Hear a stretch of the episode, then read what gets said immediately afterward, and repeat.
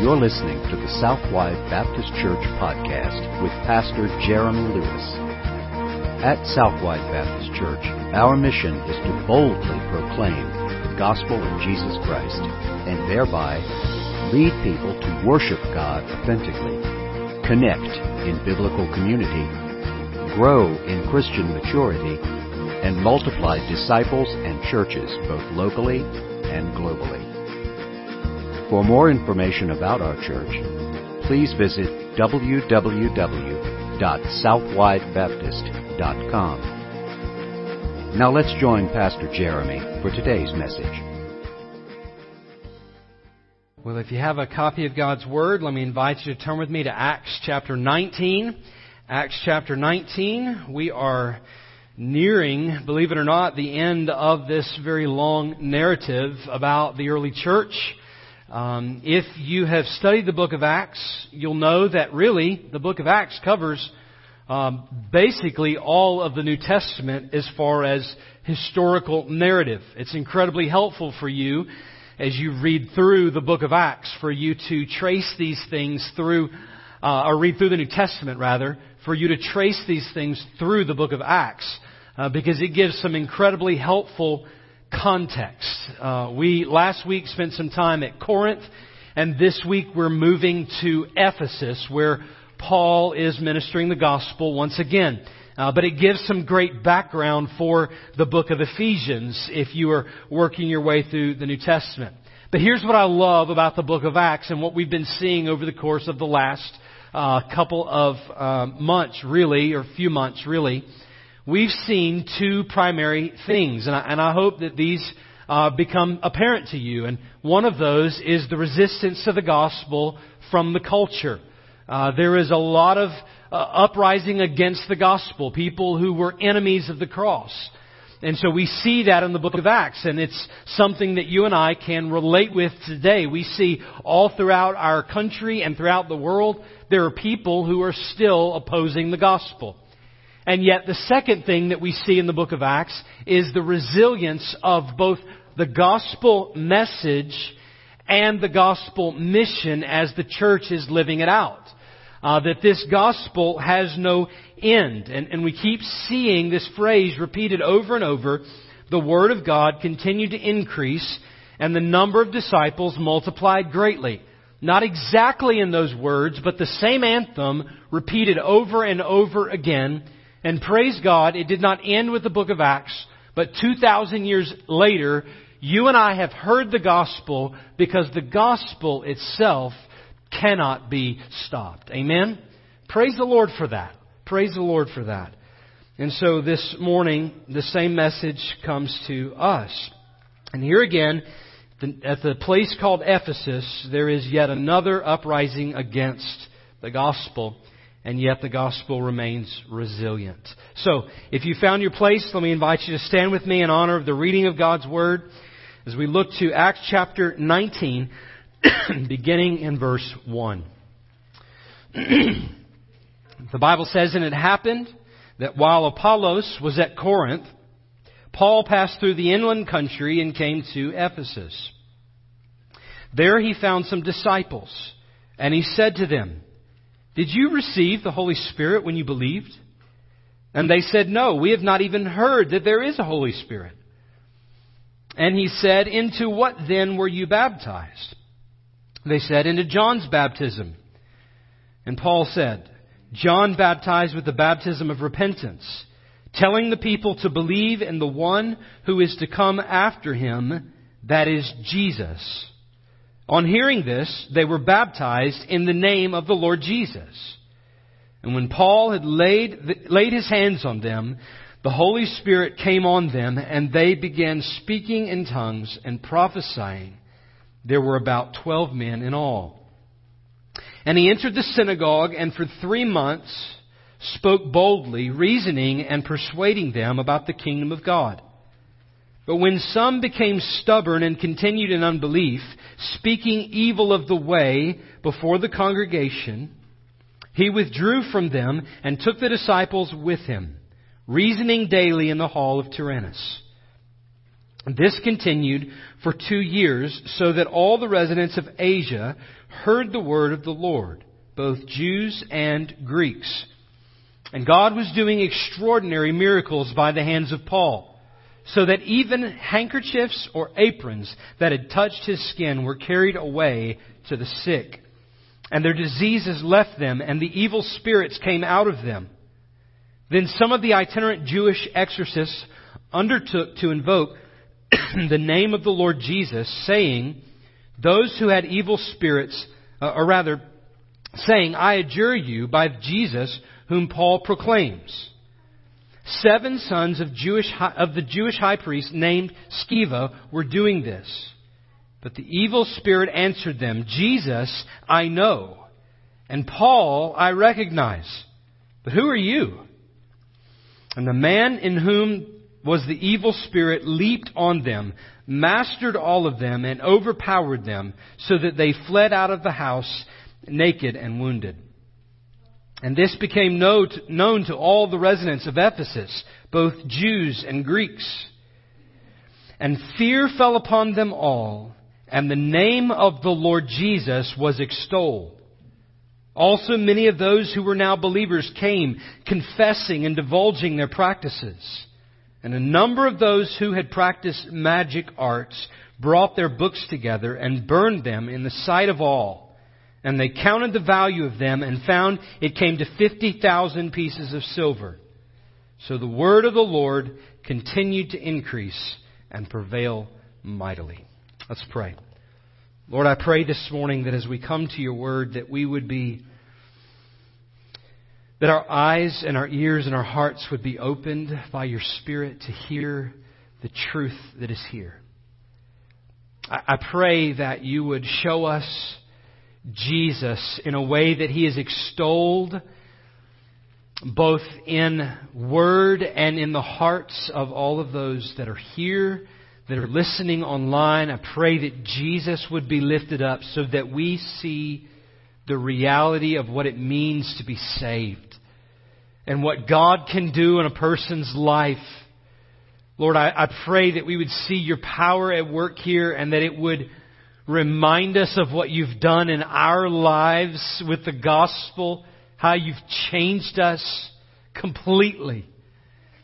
And remind us that anyone who is here that is far from God, no matter how far and what they've done, and no matter how broken their lives may be, that Jesus, you can still change them forever through the gospel. And I pray it in Jesus' name. Amen. Thank you. You can be seated. So last week we left Paul at Corinth. You'll remember that they were there before the proconsul of Achaia, uh, Gallio, where Paul was being put on, on trial for his preaching. And much like many other times, they could not find any reason to convict him uh, because it was not illegal in that day to preach Christ. Uh, he was just simply proclaiming the gospel, and yet uh, they brought him before trial anyway, much like Jesus was brought before Pilate. You'll remember the story and their similarities. And just like uh, Pilate said, I, I wash my hands of this. It's not my responsibility. I find no reason to try this man. It's your responsibility, Jews. Gallio did the exact same thing. Now we don't know what ultimately happened from the trial, but at least it would appear that Sosthenes, the, the leader of the, the temp, or the, uh, the, the synagogue at the time, uh, would have been, become sympathetic to the gospel, maybe even beginning to believe the gospel, and maybe even saved at this point. And so it would appear that having gone to Sosthenes and asking him to do something about it, and his refusing, that they beat him, and that we, and then we hear nothing else of the story because the proconsul turned his head. So then we pick up the story there in verse 18. It says, in chapter 18, verse 18, it says that Paul stayed many days longer and then took leave of the brothers and set sail for Syria and with him Priscilla and Aquila. So they are going with Paul and somewhere along the way we'll pick them back up again. They get dropped off. So after leaving, Paul actually ends up going to Ephesus the first time. He spent a short time there in the synagogue, I think probably Priscilla and Aquila stayed there whenever he would ultimately leave because verse 8 or verse 21 of chapter 18 says that on taking leave of them, he said, I will return to you if God wills. He's leaving the town of Ephesus, and it says that he set sail from, from Ephesus, and he's on his way back to the sending church, Antioch. So verse 22 says, when he had landed at Caesarea, he went up and greeted the church, and then went down to Antioch. And so that's the end of the second missionary journey of Paul. But then verse 23 sets the stage for chapter 19. Because Paul actually begins his third missionary journey. He's leaving Antioch once again and going throughout the churches, encouraging them and making disciples. So, verse 23 says that after spending some time there, he departed and went from one place to the next through the region of Galatia and Phrygia, strengthening all the disciples. And then, when we get to the end of chapter 18, we begin to get this picture of what's happening at Ephesus. This man of, by the name of Apollos, he's an Alexandrian Jew. and Priscilla and Aquila, something is happening here at Ephesus where God is doing an incredible work where all of this stuff is kind of converging. And what we find in the end of the story of Ephesus, which we'll come to in a couple of weeks, but what we find at the end of the story of Ephesus is that they become this incredible uh, center of Christianity there in uh, the time of, of, G, of, of the, the early church. They become a center point where Christianity is both flourishing and going forth. And Ephesus becomes one of the dominant churches in the day when it comes to the mission of God. So verse 25, this Alexandrian Jew by the name of Apollos had been instructed in the way of the Lord. So we know that he had come to faith in Christ. And then beyond that, the Bible tells us that being fervent in spirit, this is verse, uh, in verse 25, being fervent in spirit, he spoke and taught accurately the things concerning Jesus, though he only knew the baptism of John. So he knew enough about the gospel to not only believe the gospel and be saved, but ultimately to proclaim the gospel, to make disciples. And he's coming through uh, uh, while before Paul ever makes it back the second time to Ephesus. And while he's there at Ephesus, Aquila and Priscilla pull him aside. So Paul's come through, he dropped off Priscilla and Aquila, and they pull him aside, and they're teaching him some things. So, you'll notice in verse 27, uh, that that when he wished to cross to Achaia, or, or when he yeah when he wished to cross to Achaia, the brothers encouraged him and wrote to the disciples to welcome him. Who are those brothers? The ones from Ephesus. And what's happening here is that there are disciples being made in the church, and Paul hasn't even made it back the second time. And so verse 27 says that Apollos wants to go on to Corinth, to Achaia, and we pick it up in chapter 19 where he is already at uh, Corinth, and Paul ends up coming through the inland to Ephesus. So all of these things kind of converging. The ground was already prepared for uh, Paul or for Paul to come into Ephesus, and he ends up finding disciples there, and he's surprised. That's what it makes out to be. Look, verse two. He says, "Did you receive the Holy Spirit when you believed?" He's questioning them. How how did you hear about this Christ? And of course, they say no. That we have not even heard that there is a Holy Spirit. How did they come to know about this Jesus? All of that wrapped up in this first part of the story in chapter 19. And we don't have a lot of time to spend just unpacking this. This is a whole other message entirely, but, but don't miss this. Paul being surprised about what's happening there in Ephesus when he was the one coming and bringing the gospel, not really knowing what was going on. And we have to at least acknowledge right here in this moment that God is in fact always doing a lot of work behind the scenes that Paul was totally unaware of. God was doing so many things behind the scenes that, that Paul was totally unaware of.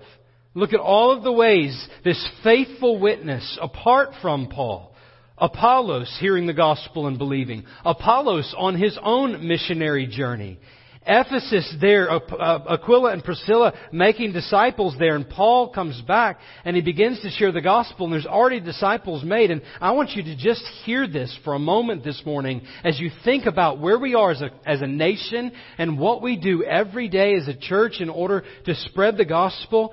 From our limited perspective, we can't see totally what God is doing, but we must be sure that He is working in big ways. We can't always see everything that's happening, but God is in fact working in big ways. And Ephesus was definitely a place where, where God was doing a great work. So there are a couple places we see resistance and resilience in the church at Ephesus. A couple of different places. But verses 8 through 10 really serve as a introduction to uh, these two places that we're going to look at over the next couple of weeks. So look with me at verse 8. It's kind of woven together, this picture of resistance and res- resilience. It says he entered the synagogue and for three months spoke boldly, reasoning and persuading them about the kingdom of God. So Paul is resiliently preaching the gospel after all he's been through. And verse 9 says about the resistance that some, that some became stubborn and continued in unbelief, speaking evil of the way before the congregation. And the way that's being described there is the gospel. So not only are there these stubborn, rebellious ones who are stuck in unbelief, they're also spreading their unbelief and trying to convince others that it's not true. So it says that he was, that they were speaking evil of the way before the congregation, and when they were doing that, he withdrew from them, as he always did from the Jews, and he took the disciples with him, reasoning daily in the hall of Tyrannus. And it would appear that this was a place where the early church there in Ephesus was likely renting so that they had a place to meet. It was as if he left the synagogue and went to the church. And he's proclaiming the gospel there and reasoning with them and teaching them. And it says that that continued for two years. Something is happening here, even among the, amongst the resistance. Paul continues to proclaim the message of Christ, and it's still growing, so that all the residents of Asia heard the word of the Lord, both Jews and Greek. So this is kind of an intro or summary statement that's going to define the next two texts that we look at. Already, resistance, resilience is a part of the story, and that brings us to the main part of our text this morning, where we see in verse 11 a major resistance against Paul. Well, what happened?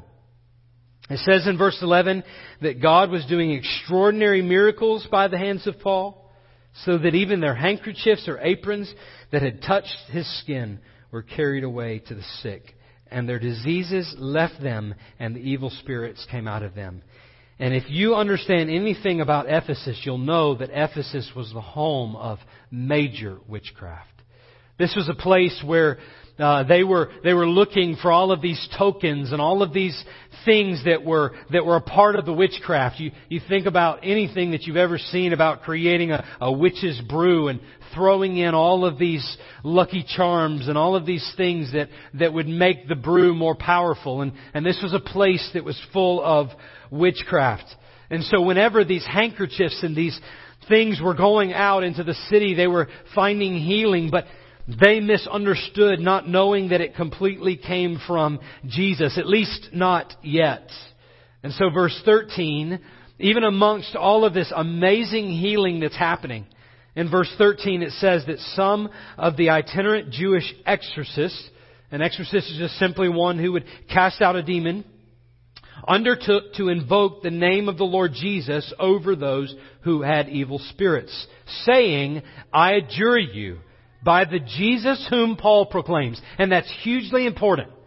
They didn't say in the name of Jesus. They said in the name of that other guy's God, I want you to come out. This is, this is not a legitimate act. This is a publicity stunt. This is something that they're trying to do in order to gain fame for their own power. And, and in essence, what's really happening here is these sons of the high priest named Sceva, these sons are promoting the very witchcraft of the town. Seven sons of the Jewish high priest, right from the synagogue. False teachers, trying to manufacture and falsify some of the same actions that were happening within the church because Jesus and His power was there.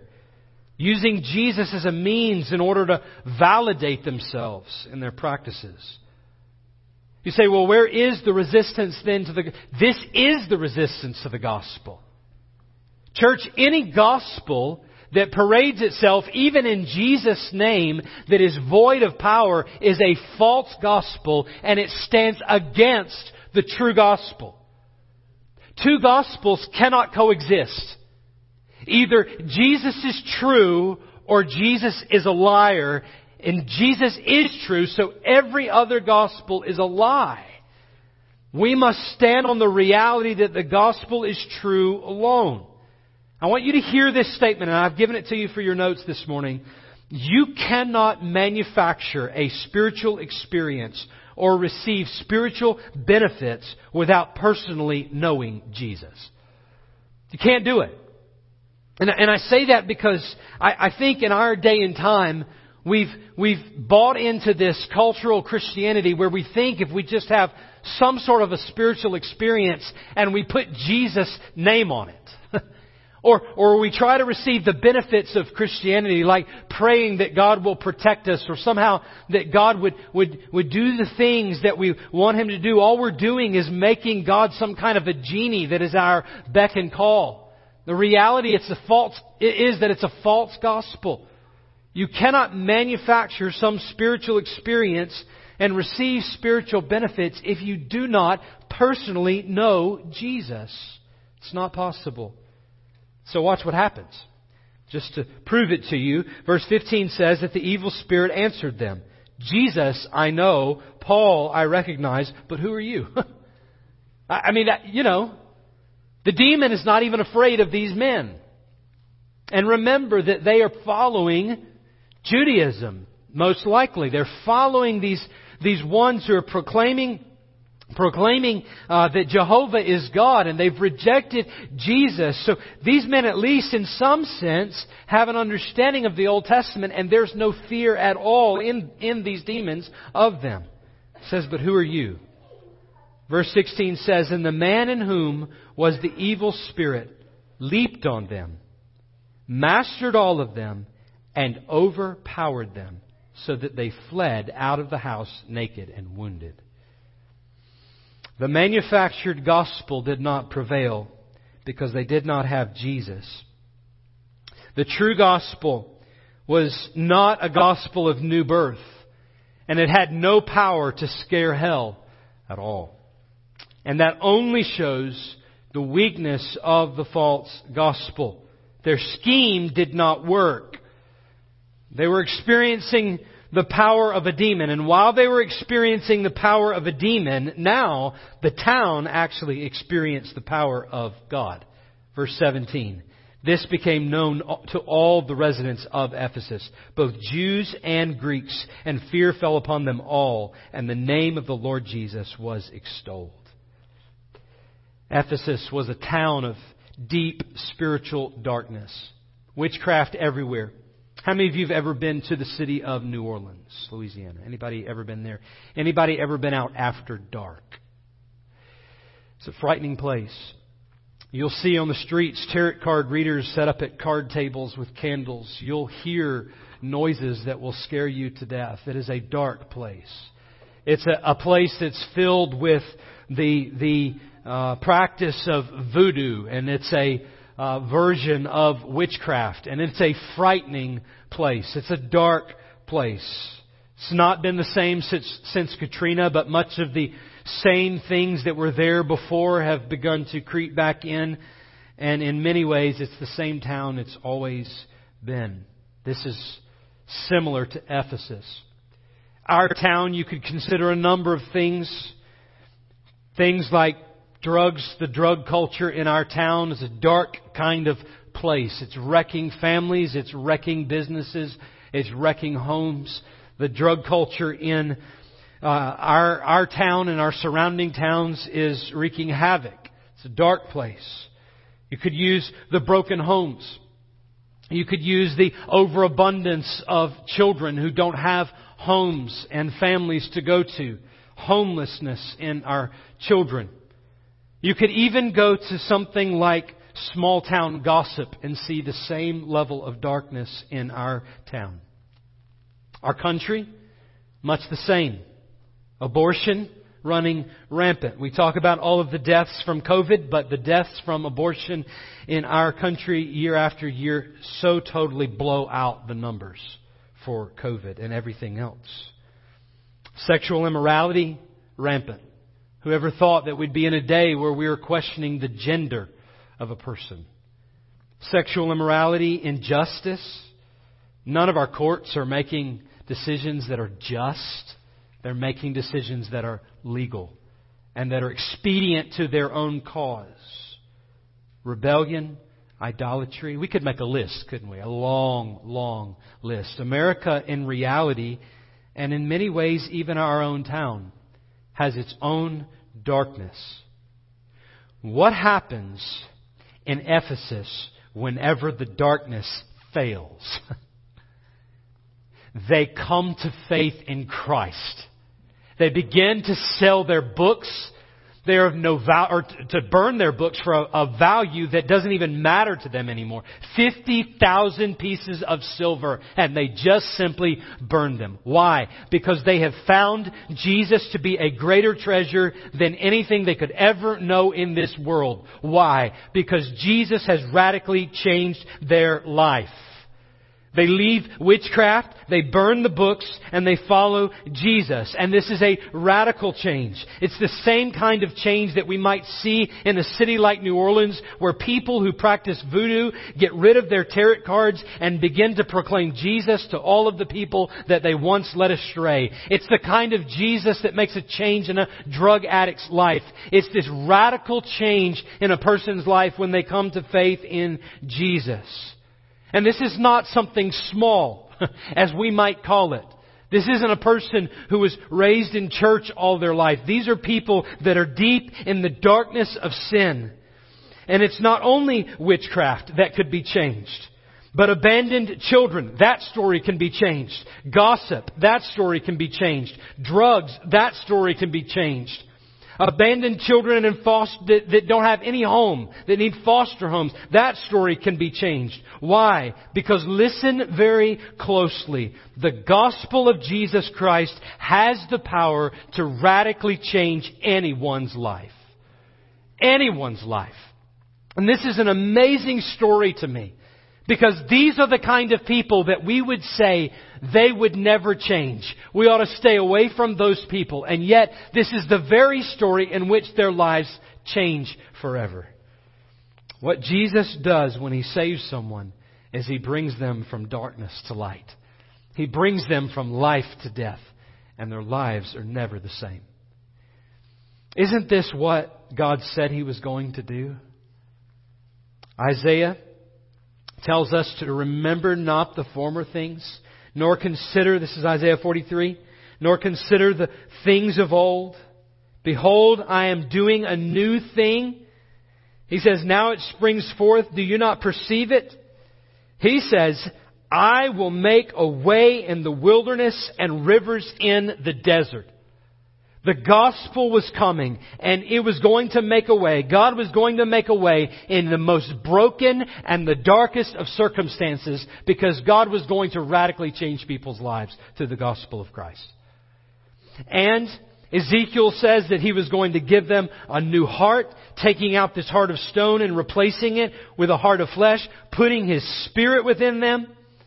Paul wrote in 2 Corinthians 5 that if anyone is in Christ, he is a new creation. The old has passed away. Behold, the new has come. This is exactly what Jesus said he was going to do.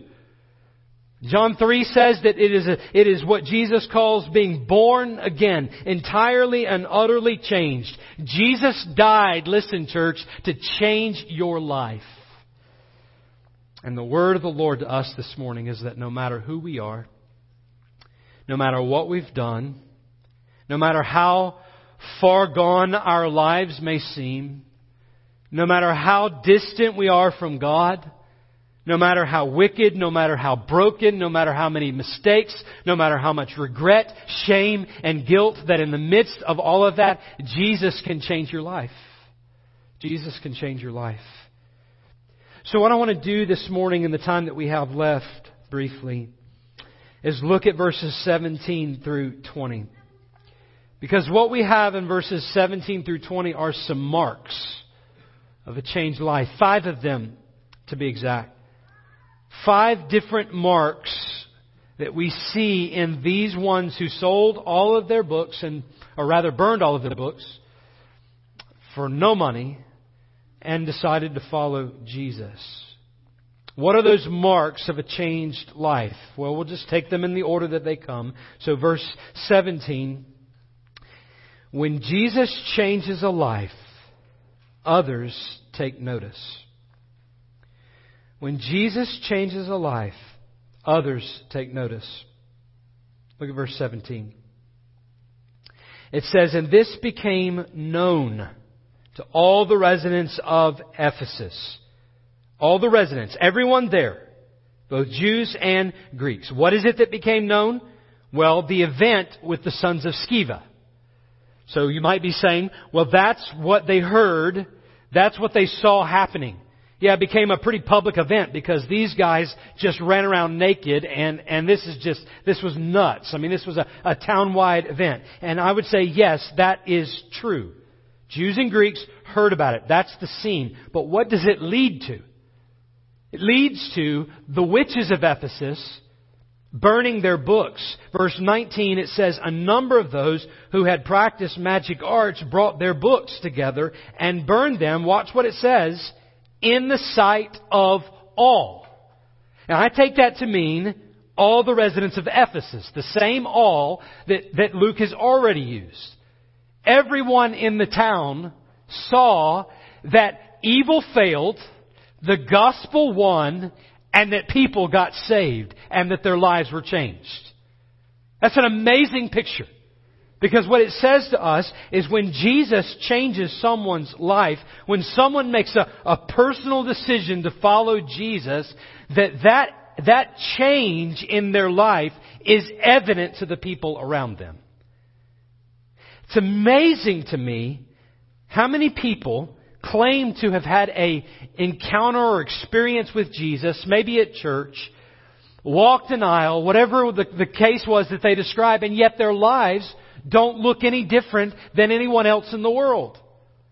This is not a changed life.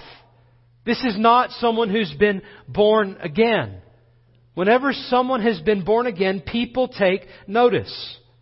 Maybe to say it in, say it in this way. Coming to Christ is a personal decision. Amen? You must make a personal decision. But it is never a private decision. It is always a public decision.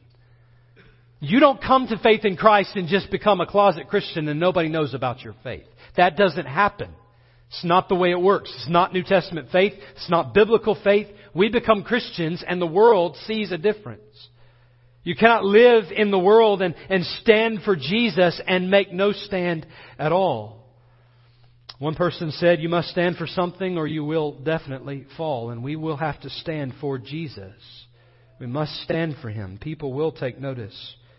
In fact, not only will it happen by nature of being a Christian, being born again, we're actually commanded to do it. To give a public testimony. How? Well, in the very first part of this chapter, they're baptized. Baptism is not just simply an act of obedience, it is a public profession of faith. It is to confess Christ before men. When you're baptized, you say, It's no longer I who live, but Christ who lives in me.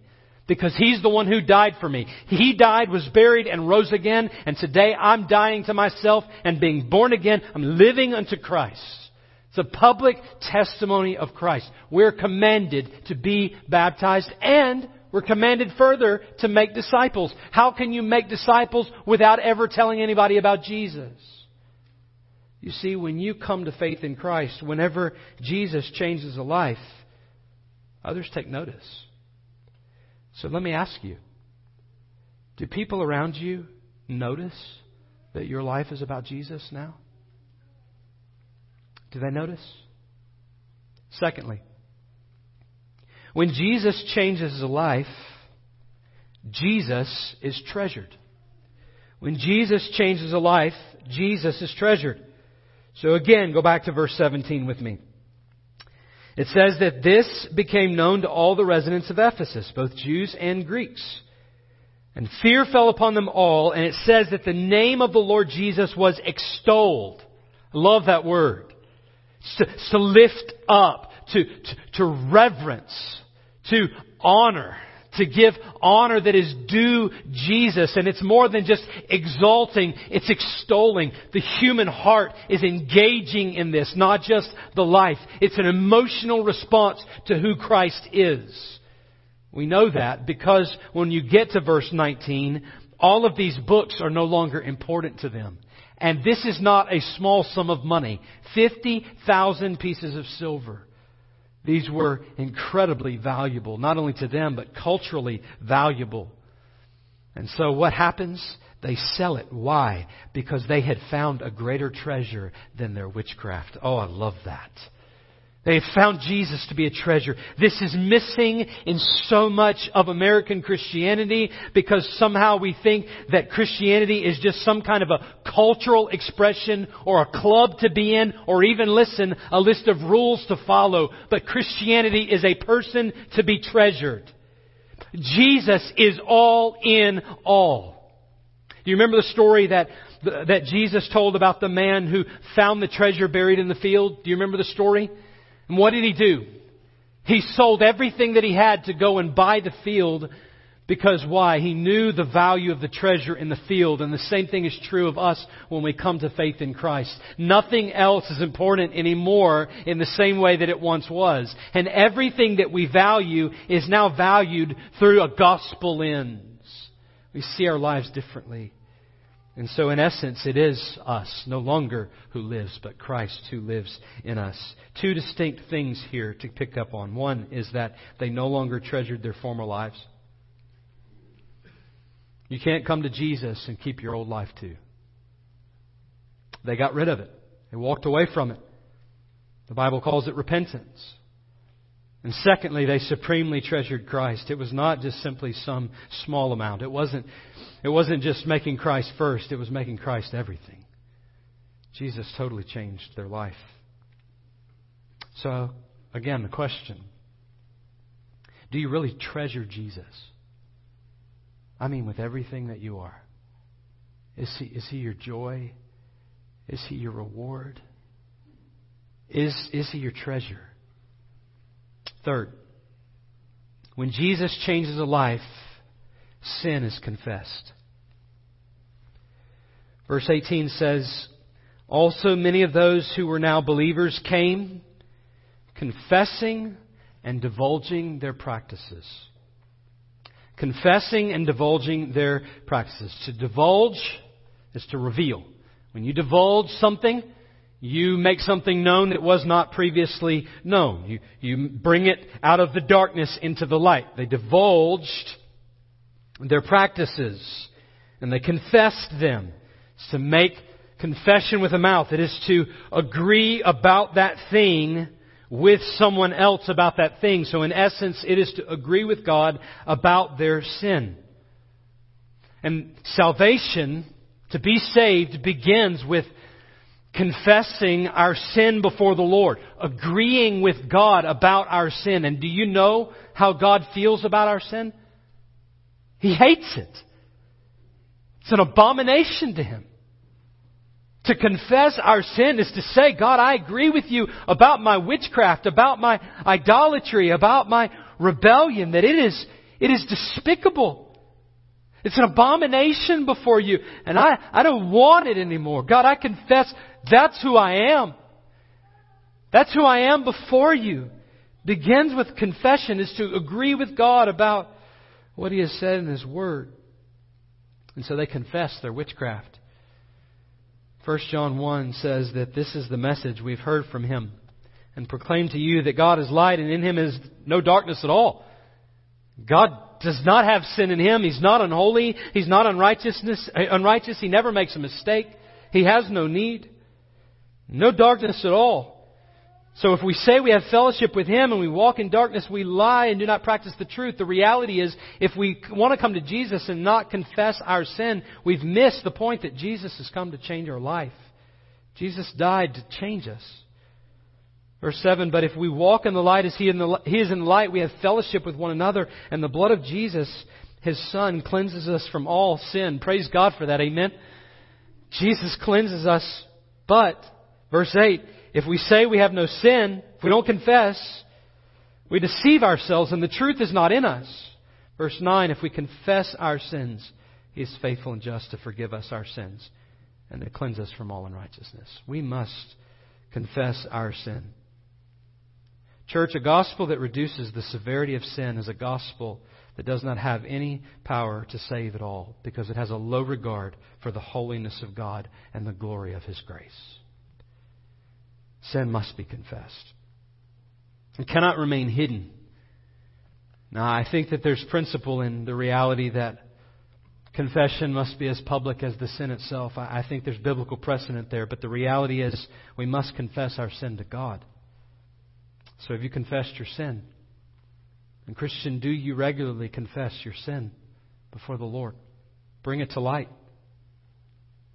Number four, quickly. When Jesus changes a life, repentance is practiced. I've already somewhat alluded to this, but look at verse 19. And a number of those who practiced magic arts brought their books together and burned them in the sight of all. To agree with God about our sin, to just simply be sad or brokenhearted over our own sinfulness and come to God in tears and say, I'm sorry, is not biblical repentance. It's remorse. And we, we should grieve our sin. Amen, church? We, we should absolutely grieve our sin, but it is not enough to grieve it. We must turn from it. You see, biblical repentance actually produces a change in life not just a change of heart and mind. Biblical repentance is to change the mind, and so yes, it's not just outward form, but it will produce outward form. And so repentance is practiced when Jesus does actually change a life. Now there's a world of difference between a moment of weakness and a practice. It's not to say that Christians are perfect. To be radically changed is not to be perfect. Praise God, there's coming a day for that. Amen? It's coming. When we no longer wrestle against sin. We're not there yet. Here's the reality. At the same time, I don't want to lessen that moment of weakness either because one moment of weakness can very quickly become a practice. And the one who's been changed makes a practice of repentance. There's one final mark here when Jesus changes a life. And that is the gospel is multiplied. In all that happened, verse 20, the word of the Lord continued to increase and prevail mightily. I think the news spread, but on the authority of what we see in Apollos and Priscilla and Aquila at the beginning, having already been preaching the gospel it wasn't Paul only who was spreading the gospel. I, I fully believe with all of my heart that these once witches, now follower of Jesus, followers of Jesus, began to proclaim the word, the gospel. And I think people were getting saved. In fact, it became such a great threat, we're going to see another act of resistance next week. A riot. You see, whenever Jesus changes a life, we can't help but tell somebody. We can't help but tell somebody. I've had conversations with many of you, and you've said, I, I just, Pastor, I just want to tell you about somebody I, I told about Jesus today. My prayer for you is that that would be the story of your life every day. Praying for people to tell about Jesus and proclaiming the gospel because it is and has the power to radically change anyone's life. How many of you can say, Jesus changed my life, Pastor? I'm not the same person I once was. My life's different. How many of you can say that there was a day that Jesus came into my life and I've never been the same since? You may not know the time and the date, but if you're a Christian, you know when Jesus changed your life. And I would say to you this morning, never let the power of the gospel to change a sinner's heart grow distant in your memory or cold in your heart. Remember what Jesus has done for you. I, I once was lost, but now I'm found. I, have been set free by the power of the gospel. Never forget what Jesus has done for you because the day it grows cold and the day it grows distant is the day you grow cold and distant from the Lord. You see, our fellowship as we remember that it is by grace alone, through faith alone, in Jesus alone to change the most wretched of sinners and set me free is the day the gospel is fanned into flame in our hearts. And my prayer for you is that it would be fanned into flame like never before for you. Some of you, though, right now, having heard the word of the Lord, have never been born again. You've never been changed. And on the authority of God's word, you need to hear this morning that the gospel can change your life. Jesus can set you free. You say, yeah, but Pastor, you don't know where I've been, what I've done. I'm not so sure about this detail yet or that detail. I haven't figured this part of it out. I don't understand it all yet, Pastor. I want you to hear this this morning. Giving what you know of you to what you know of Jesus this morning in total surrender, repenting of your sin and believing upon Jesus who died for you and rose again three days later, you will be saved today. Just simple faith in Christ. The Bible says that Jesus will cause you to be born again. You'll begin to understand the things of God and much more to love the things of God. And He'll change you into the person that He created you to be. Serving Him, glorifying Him, honoring Him with your life, if you'd simply surrender to Him in faith today. And so, with every head bowed, every eye closed, I want to call you to a time of response this morning where our altar will be open. These steps down front, if you want to come this morning and spend some time in prayer. Maybe you've got a need in your life. You want somebody to come and pray with you. Grab them by the arm. Maybe you want me to pray with you. I'll, I'll do that this morning. You come this morning. and Pray over that need in your life. Maybe there's other decisions that need to be made in this room. Maybe, maybe this morning you need to trust in Jesus. You've heard of the word of the Lord this morning and you want to believe the gospel. You come in just a few moments. When we stand together, when we sing this music will be playing, it'll be the time to respond to the Lord and you step out of that place where you'll be standing. Whatever decision that is on your heart and today you respond to the Lord. Not to me, this isn't about me. It's not about the people in this room. It's about you and the Lord this morning. That decision being public, but it must be personal. It must be between you and the Lord this morning. You must decide to follow Christ. Will you do that today? With every head bowed, every eye closed, would you stand with me all across the room? I'm going to pray. Our time of invitation will begin. Lord, have your way in our hearts this morning. We ask for repentance and faith. We ask, God, that you would be glorified in this place. We pray in Jesus' name. Amen. Stephanie begins to play. You come this morning. You've been listening to the Southwide Baptist Church podcast with Pastor Jeremy Lewis.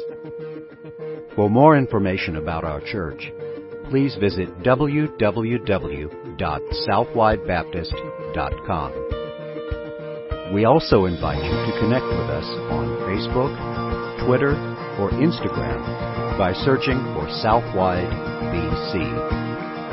Thank you for listening, and may you continue to worship, connect, grow, and multiply as you follow Jesus Christ.